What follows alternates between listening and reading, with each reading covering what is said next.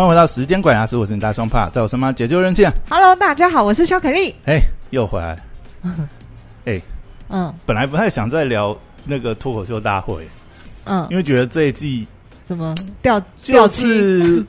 没有那么有趣的感觉。可是我觉得嗯，就很奇怪，因为里面还是有很多前一季很厉害的人也在。你有在？看吗？我没有啊，可是嗯，呃，听你说啊，或者是我看到片段，或者人家，我点了一个 YouTube YouTube，他就会推播哦其他人的给我啊。对还是有片段还不错，但我觉得上一上个礼拜的蛮有意思的。嗯，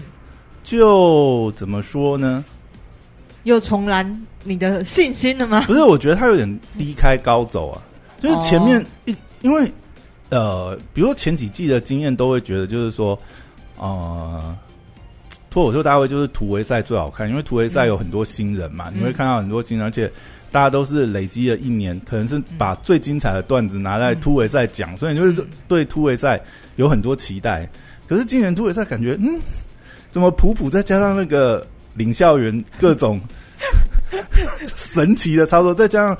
我觉得是因为毕竟是实境秀嘛，我觉得他们嗯。还是可能有一些剧本，或者是想要操作一些，嗯，比如说晋级的呃选手这样子啊，对，然后那个剧本又写的太不合理，就就你 剧本是演员的他们要讲的段子，但是还是要由不是不是，我是说呃，它是综艺节目嘛，哦。那谁晋级谁留。嗯或许前面为了制作组为了要效果，嗯，他其实有一些安排，那就造成领校园的打灯很奇怪，再加上一些很不合理的晋级这样子。哦所以有可能是领校园是后面有人在操纵，诶、有可能。我不知道这个搞不清楚，嗯但是后面看起来就是前面可能是让他们随意拍，或者是说真的有导播在他们的耳麦里面对，有提示，就是说，诶、这个可能保留一下，先不要拍这样之类。嗯因为你会觉得他那个拍灯的那个，因为前面领校园站很重嘛，嗯。所以一开始就让人觉得，你虽然啦、大家当然也没有说把脱口秀大会当正呃就是正式的比赛来看，嗯。因为大家知道这还是一个综艺节目。但是你既然是比赛的形式，就像选秀一样啊，对，虽然常常选秀会就是 你看那种歌歌星选秀啊或什么，当然或许也会有一些是感觉是被节目保送，但是。就是那个很明显嘛，除非、嗯除非就是节目组故意要制造，嗯就是说，哎、这个变成是大家去质疑，会也会上热搜嘛，也会上话题嘛，嗯嗯也是一种黑红的红法。但是就觉得这一季的剧本写的很差，这样。嗯但是呃，经历完突围赛以后，现在到这个分组决赛，呃，算是分组晋级这样子的一个赛制这个阶段以后，哎、我反而觉得像比如说上一期节目，其实好看很多、诶就是呃，主要还是脱口秀演员的内容啦。最厉害的段子都拿到突围赛去讲了吗？这我也我也我也不晓得，我感觉这一次的分组嗯晋级的讲的段子还要好，你觉得？没有，我觉得分组晋级这一次有蛮多亮点的。哦，比如，说，先讲一个，好像那个姜子浩，嗯因为他其实，嗯，讲起来啦，他其实已经是参加五季的老人了，他不能算是新人。可是因为他每一季几乎都是在就是突围赛就淘汰掉了，所以没有记忆点。对，没有记忆点，而且从来没有几乎没有在脱口秀大会这个舞台上演好过。所以呢，这次而且他这一次是怎么晋级的？他这次是被李诞复活，就他突围赛其实也不算是也没晋级。对，其实也不算是真正就是嗯有拿到一个什么成绩这样子，嗯所以就很妙啊，就想说，诶，这样到底是发生什么事？好了，但是他这一次一上来，当然也是自嘲啦，就是自嘲自己呃，从来没有在脱口秀大会演好过这样子啊。嗯哦，嗯比如说他就是自嘲，就是说哦，听到有观众在讨论他，诶，那个谁谁谁，哦，姜子浩，哦，就是那个每一季第一轮被淘汰的那个嘛。嗯哦，你看的是哪一季？每一季，反正他就是类似这样的段子去嘲讽自己。诶、其实算是嘲讽自己啊，但是他这次演的很，其实我觉得他演的蛮用力的，嗯就是他里面段子，当然呃，他其实做了一个比对啊，不止嘲讽自己，他也讲到就是他觉得这个很不公平啊，这样子。嗯为什么脱口秀大会每一季都有一个超级火爆的新人？嗯第一次第一次上台就爆得一塌糊涂，然后就开始接商演、代言啊，这样子啊，嗯搞得大家都觉得我混的很差。其实我没有混的很差，我只是平凡而已。其实他就把一些，其实我觉得就是把他的失败，把它变成那个呃自嘲的一个笑点，但是我觉得他讲的内容其实就是大家很容易感同身受了，因为呃，就在他里面其实也有提到了，就是嗯。像他他讲他只是平凡而已嘛，他说像我这样子平凡的人是常态，嗯。像他们那样子就是突然爆红暴富的，他们是变态，他们是变态来着。反正还有类似讲这些反差，就其实当然啊，也会觉得就是蛮为他心酸的，但是会觉得他自嘲的很可爱，很好笑。然后他那一天讲的很火爆，就其实那一天就真的是一个爆场这样。子，嗯。就观众也很接嘛，然后领笑员也给了四灯，而且嗯后面采访嘛，就是访问其他的演员，因为嗯。很多演员也是跟他们一样，比如说庞博也是嗯。第一季参加到第五季啊，庞博就旁白就是庞博就在旁边 murmur 这样就讲说，哎呀，姜子浩终于学会讲脱口秀，走了五季终于学会了。然后这这个后面呢、其实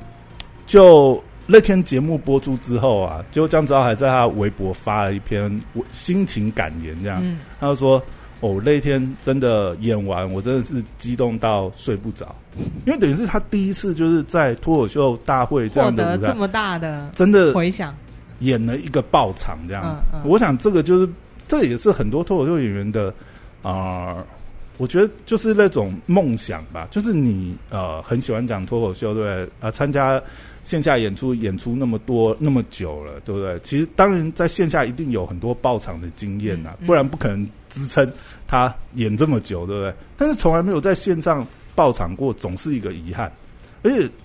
其实就像他们这些演员嘛，其实线下大部分的人其实看不到，像我们绝对不可能看到，因为他现在都在中国演，嗯我们也不可能去中国看。那他就讲啊，其实，呃，像他们脱口秀演员，一年可能就参加一个脱口秀大会这样的节目，等于说线上的观众就一年就只有这么一次机会看到他的表演。嗯。如果他这一年的表演演砸了，所有人的印象就是他这一年都砸锅了这样子。他已经连砸了五年他们会去，各个城市巡回啊，但是你你你想嘛，就是当然啦，也有可能呃，很多观众是对。我说中国观众很多可能线下嗯。再去看他们表演，但是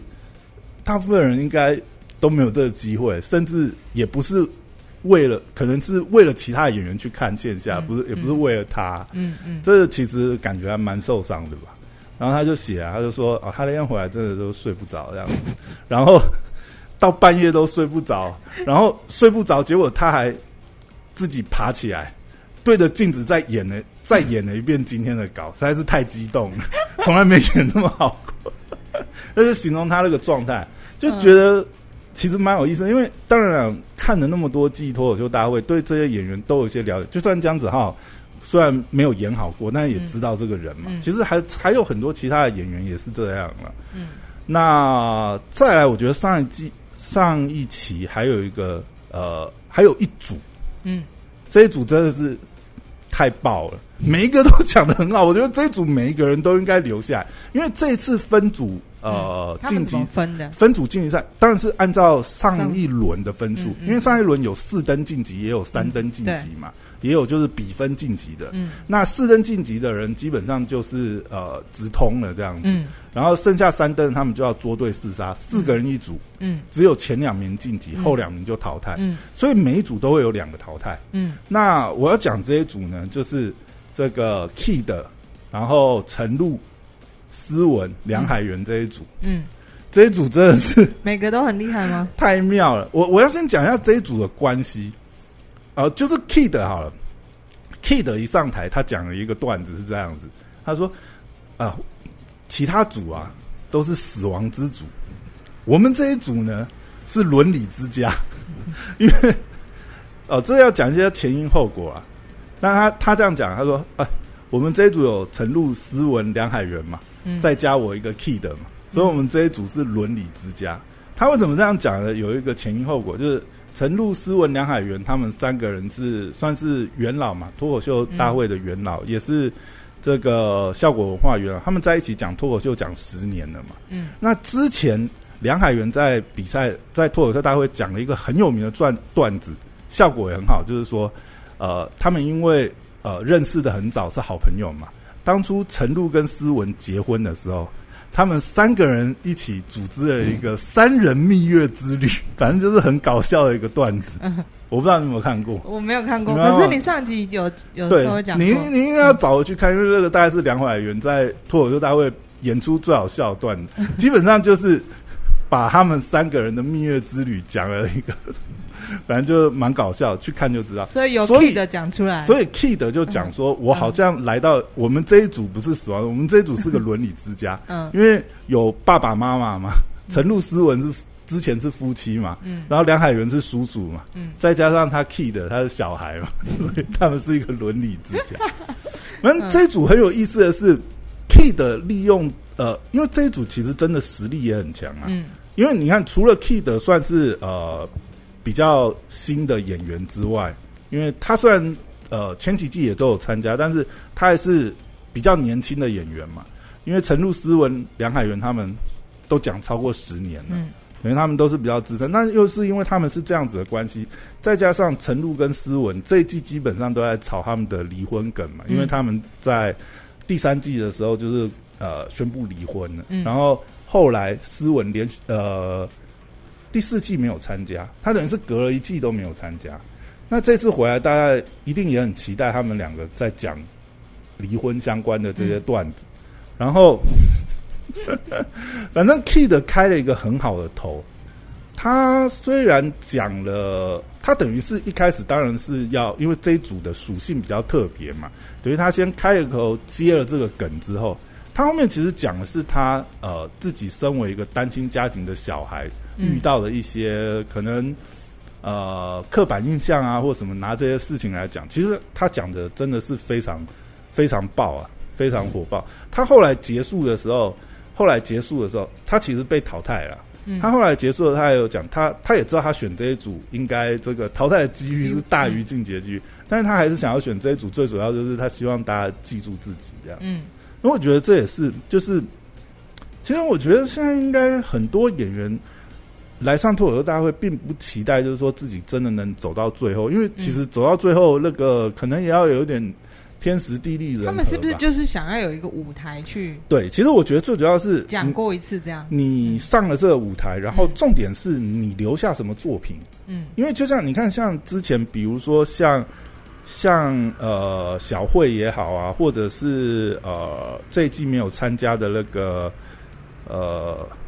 诶，那个谁啊？啊，张博洋，嗯，虽然你看像张博洋跟赵小慧，虽然他们从来都没有在脱口秀大会走到最后，甚至连半决赛、决赛都没有走进，可是他们还是会让人家印象非常深刻。甚至他们其实你可以看他线下也是接了很多商演，嗯，最主要就是他们在呃比赛的内容来讲，都其实就是虽然可能他们最后没有走到最后，嗯，但他们的比赛过程中都有留非常精彩的作品，让人就是觉得，哎。回味再三，那毕竟比赛只是一个形式嘛。嗯，重点是你如果真的有留下很好的作品，其实大家都对你印象很深。我觉得 Kid 这一次就有做到这件事情，所以我觉得也蛮为他开心的。虽然说他没有晋级。但是它的内容真的是，我觉得他这一期真的不是为了竞争那个冠亚军之类，应该还是有啦。因为毕竟你能够在节目上多留一期，也是曝光多，对曝光度还是不一样，大家也会对你印象还是比较深刻。但是你只要有一个够足够精彩的内容留下来，其实我觉得是很够了。嗯，而且他这次的内容，我觉得也也，他这次讲的真的是一次比一次好。从他突围赛到这一次的稿子来讲。他这个搞得比突围赛，我觉得还要精彩一点。嗯，然后接下来就是陈露跟思文嘛，那这两个人其实，呃，要讲期待嘛，可能就像我也蛮期待说他们讲一讲他们可能离婚之后，然后又相逢在节目的变化，真的有分享，有他们都讲了很多这样子，而且互相在抛梗接梗，我觉得里面有一段最好笑，是不是？应该是思文，因为思文先上台讲啦。嗯那思文讲了很多以后呢，反正他前面也是各种调侃呐、啊，这个离婚以后怎么样怎么样子啊，然后好，但是他最后接了一个梗是，啊、我就想要问问在场的那位离婚男士，然后然后就是然后他就停顿，好，等一下，然后他就停顿。Rock，你觉得我怎么样？因为效果文化里面有好几个离婚的演员呢，包含那个 Rock。其实 Rock 大概是最早离婚，Rock 好像在第二季还是第三前面他就已经讲过离婚的段子，就是他那个时候就已经离婚，然后后来就陈露斯文嘛，嗯。然后李诞嘛，嗯，所以李诞也离婚了李诞也离婚，哦，对。所以呢，在呃这次的舞台上呢，他就 他就突然抛了个这个梗这样子，然后呢，陈露一上台，陈露就接这个梗嘛，陈露一上台就讲 Rock，我觉得不怎么样，这样子让他们那个关，但是调侃啊，后后来陈露也是顺这个去接嘛，嗯。可是这一组我觉得最后最精彩，其实是梁海源，你知道吗？当然这一组的压轴变梁海源，其实也蛮，就是一开始看的时候会觉得蛮奇怪，就想说，哎，这组的重点人物应该是陈露跟思文嘛。嗯照理讲，如果按照之前的逻辑的话，因为思文在里面，我说以之前来讲，思文在里面是呃最常炸场的人，理论上来讲，应该是思文压轴。嗯可能陈露接在思文前面，然后梁海源接在他们在他们前面。可是这次安排很奇怪，是梁海源是最后一个上。那当时觉得很奇怪，听完梁海源讲以后，我就觉得不奇怪这。个顺序是这个组里面自己决定的。呃，我觉得当然还是呃，可能小组里面有考量到大家内容，哦可能节目组也有也有一些想法，对安排。嗯但是后来听了梁海源内容以后，大概就知道为什么他的最后，因为梁海源其实是这四个里面唯一没有主轴，其实不是在讲婚姻、爱情嗯或是离婚的，嗯他其实没有在讲。当然，他开场的时候有稍微接一下这个，因为他要铺垫他他自己的段子嘛。嗯他其实主要讲的是一个手机依赖症，就是呃现代人太依赖手机了。但他前面有稍微接一下，他接一下，哎、叔叔来，我们这个伦理之家的叔叔上，类似这样子，就是过渡一下过顺一下，对，因为前面大家都在讲这个。呃，离婚、婚姻这些相关的段子嘛，他他还是要顺带接。可是接下来之后，他完全就是在讲手机依赖症这件事情。嗯但是他转换一个角度啊，他转换的角度，他是从手机的视角。他说，他比如说他里面讲的内容呢，哦，啊，我的手机实在太爱熬夜了，嗯，每天熬到两三点，在那边播剧，熬的我都不能不敢睡这样子。我如果睡着了，他会这样砰打到我脸上，叫我醒来这样子，嗯 类似这一种。嗯，但他其实他的段子的内容是感觉蛮不错的啊，很精彩，很精彩。嗯是如果说以段子的内容或者是结构来讲啊，他可能是里面最精彩的。嗯所以他讲完之后，所有脱口秀演员也都站起来，就是呃，他们知道海源在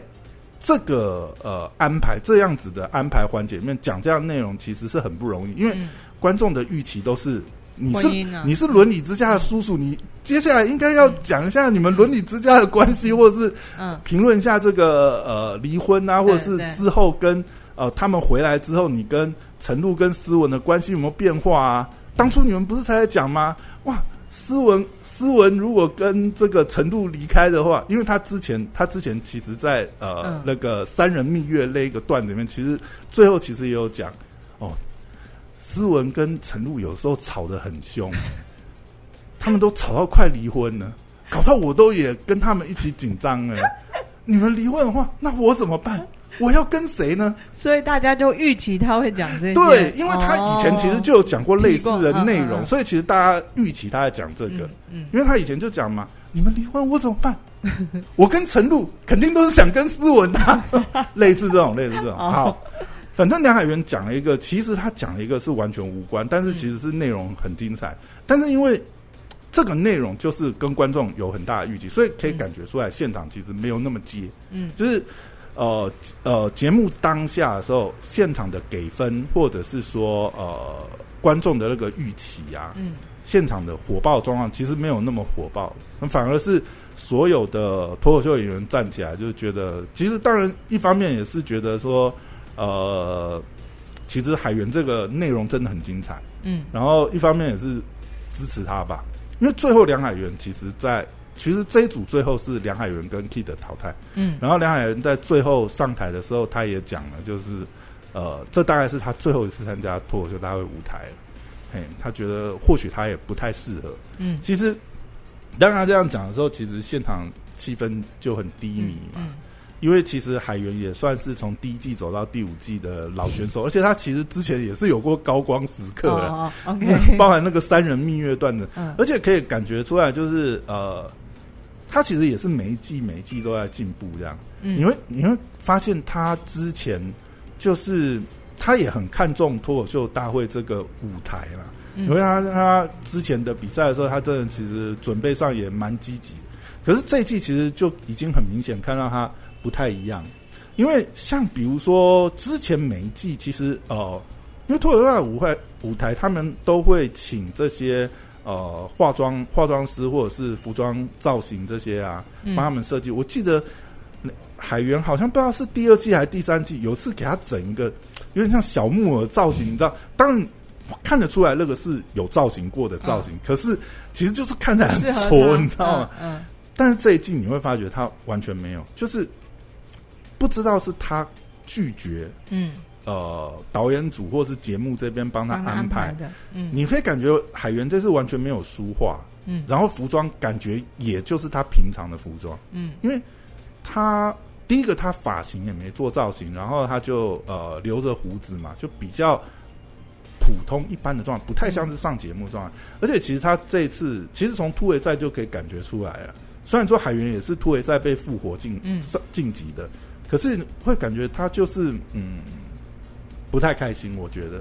我觉得啦，其实他这个状态。虽然说大家很多人都是说可是他这一场表现不是很好吗？对，其实他表现很好，而且其实很多人也呃就是网络上留言评论也是很多人就是说啊，蛮为海源觉得可惜。其实他的内容真的很棒，当然他可能表演没有那么突出，嗯，然后他的形象啊，就是人也没那么讨喜。嗯可是我觉得还有一点是，其实可以很明显感觉出来，呃，海源已经在脱口秀大会舞台上，他没有他没有没有那么乐在其中。就是一方面也有可能是胜负心吧，一直嗯想要在脱口秀大会舞台上面有更进一步的表现，或许也有一些关系。可是感觉他这一季是，他有点放掉那些东西了。嗯，他的内容，如果说以这五季来讲，这一季的内容的确是，呃，我记得他呃突围赛那一期讲的段子也是很精彩，也是大家都觉得，呃，他讲的内容就是既搞笑，而且也有观点，然后也是生活观察型的段子，所以其实是相对来讲是。就是连脱口秀演员们，就是内部都会觉得，就是说他是质量很高的演出，嗯，但是你到了舞台效果，其实其实就是观众真的要看的话，我觉得还是感受得出来，因为观众也像我自己都觉得，我感觉得出来，他没有很享受舞台，他没有很开心。嗯然后当然他演的时候还是很用力，但是你你看他结束一受访那个状态，或者是呃比看比分的状态，就知道他其实没有放下来。嗯，嗯没有放下，或者是他也觉得是一个决定的时刻，就在这里他。他一直想要，因为从赛后访谈，他一直也在讲，就感觉就是他一直想要证明什么这样子，在脱口秀大会舞台上证明自己是呃一个很好的脱口秀嗯。演员也好，或什么，或者是因为之前也曾经有这个领教员评论他嘛，就说你是不是比较适合当编剧，还是专心当编剧好？他曾经在有一期，对他真的有一期没有演好，但是他的内容很棒。然后当时的领教员是那个杨天真嘛，嗯，杨天真那个时候就直接哇。直接就跟他讲，因为杨天真也是在业内一个很知很厉害的，很著名的经纪人，他是经纪人嘛。嗯那经纪人讲的话，其实老实讲，呃，就蛮有影响力啊。因为就经纪人的角度，经纪人就是在观察艺人，就是要观察这个艺人有没有红的可能嘛。那他都这么直白的在上面评论说海源，你可能不适合走目前这样。其实对他，或许我在想，乐或许是后面几季激励他，就是说他一定还是要再上，他就是要演好这样。当然，他这次淘汰，我其实我不觉得淘汰对他有影响。或许他前面就已经打算，这就是他最后一次来上脱口秀大会，能走到哪就走到哪。但是我把我的内容准备好，他他有点那种态度。但是，嗯，最后可能看到那个分数出来之后，还是有点沮丧啊。所以最后讲的那些话，就也蛮让人难过。但是，但就戏呃，就整个综艺节目的效果来讲，是他把他的责任做完了，但但是他的心没有在，这个热忱不在啦。呃，我觉得那那个感，那要怎么讲？就是。你你当然可以说你把你的这个，你当然可以心里说你把你的责任做完，但是你如果说真的要讲舞台这件事的话，我觉得他自己还是有一些关没过。嗯，或许就像他讲，他不适合线上的舞台，因为老实讲，你你你你今天你就是你就是上节目啊，你就上电视节目啊，那电视节目的效果，现场的效果不好，对不对？其实讲实在，呃。还是要检讨，是自检讨自己啊。嗯，因为你看这么多演员，他们内容都没有你棒，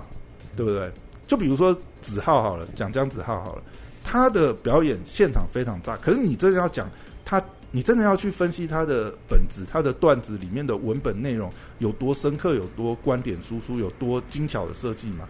呃，其实如果当然也是有，但是如果你跟海源的内容比起来，你可以很明显感觉海源的内容就是。就是呃，如果就内容来讲，当然会大家会觉得海源的内容更好一些。可是现场为什么没有演炸？其实我觉得很很多人，有的人也会这样子评论海源，就会说，其实海源也演了十年那为什么呢？为什么现场会有差别呢？这就是表演的问题了。所以就是因为因为你看脱口秀演员也没有说一定要长得帅，一定要长得多帅多俊俏，或者是。甚至你可能长得丑还是优势，就像徐志胜嘛，他常常拿自己说，可是这一点绝对不会是，就是这个这个舞台还是相对公平。嗯，就你说我们讲说，你说偶像艺人唱歌跳舞很会唱歌跳舞或什么，可是基本上你或许你颜值就是低到门槛，你颜值没过关，你根本就不可能上这个舞台嘛。对，但脱口秀脱口秀大会这个舞台，基本上这一点还是相对比较。公平一点呢，就基本上你的长相，你你帅当然或许有加分，呃，但是好像相对来讲，帅的人通常扣分比较多。大家不觉得你帅的人会很好笑？嗯，通常你可能长相比较特别，或者是身材比较突出，帅也是一种罪。你反而是在这种搞笑舞台，好像比较容易自嘲这样子，大家比较放轻松听你讲一些这些自嘲的段子嘛，比如说身材很特别的，对不对？讲自己胖啊。呃，交不到女朋友之类，类似这种，大家比较容易接嘛。你一个很帅的人，你要在台上讲什么才能让大家觉得你好笑呢？大家觉得你讲什么都很有优越感呐。就像 Nora 这样子啊，他讲任何东西，大家觉得，嗯，这种站着说话不腰疼，对不对？北京两套房跟我们炫耀什么东西？是不是？哦，上海两套房啊，他是上海人嘛。嗯，好，类似这种人，但但是你必须要讲，这就是。我觉得，我觉得，当然，他也应该也不是气话，他可能也是在生气自己没有表现好。但我觉得，如果说真的要讲的话，那你只能怪自己啊。嗯，因为你的表演就是没有让现场的观众买单，买单。对，那你的文本就像杨天真讲，你文本很好，你在幕后你是你的这个能力在幕后当编剧一定是被肯定。但既然你要当前台演，那个演出真的就那就是。演技的问题，因为你很多表演，或者说你让观众能够被你的表演情绪带动，而当然上也是一种表演啊。但是你看，就像比如说，就像鸟鸟，或者是说像李雪琴一开始用那种比较丧的，但是你可以看他们的演出或什么，他们有抓到一些点是，就是会让观众喜爱的那个点。那你毕竟，如果你要在目前。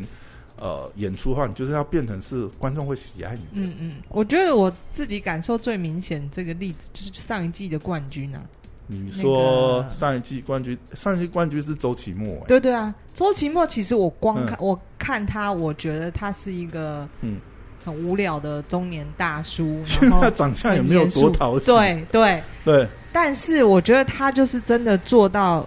演员这件事情哦，他演能啊，你看他常常去演那些呃，演他的段子里面的角色的那个变换，反而是徐志胜，他可能是透过说这件事情，就是他在演的部分并没有琢磨这么多。但是我觉得周奇墨就是后来就是实至名归，他拿到冠军。嗯对我来说，就是你，尤其我刚才听你说的，就是脱口秀为什么说他是演员呢？就是他可能必须着重到他的可能演技、腔调。或者是呃等等之类的，就是它不止在着重在文本上面，就很多啦，因为你还是还是需要那些演技，让观众去更容易进入你的脚本情境，或者说，或者说有的时候其实呃，就像就像很多老演员，他一上台就很容易获得掌声，即便他讲的内容，因为重点是观众已经喜欢你这个演员。嗯嗯，大家可能透过你过往的段子、过往的经历，嗯你也有些累积一些积累。有的时候，有些东西，老实讲，呃，某个某些演员讲，就是就像徐志胜，不管他怎么讲，他只要调侃自己，大家就是会笑，会笑啊大家就觉得他很可爱，对不对？对对对对，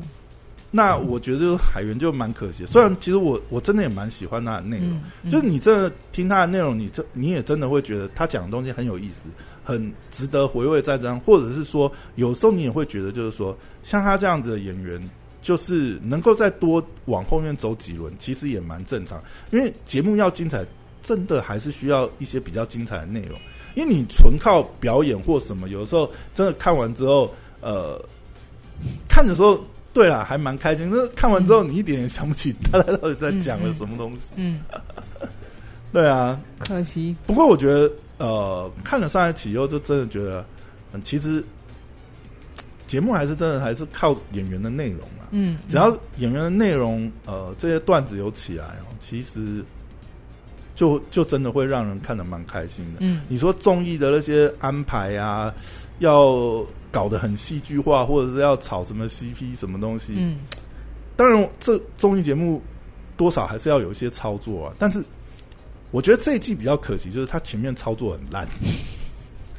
把大家预期降低很多。但是后面其实靠着这些演员的内容，我觉得还是把分数拉回来不少。至少我觉得上一期我真的看的还蛮开心的。你这一集的评论跟我们上一次录的好像差距蛮大。对对对，就是因为其实我本来都不想聊这节目，我就是因为上一期真的哎，又觉得哎，这蛮蛮精彩，还是聊一下好了。好，那今天聊到这边，拜拜。拜拜。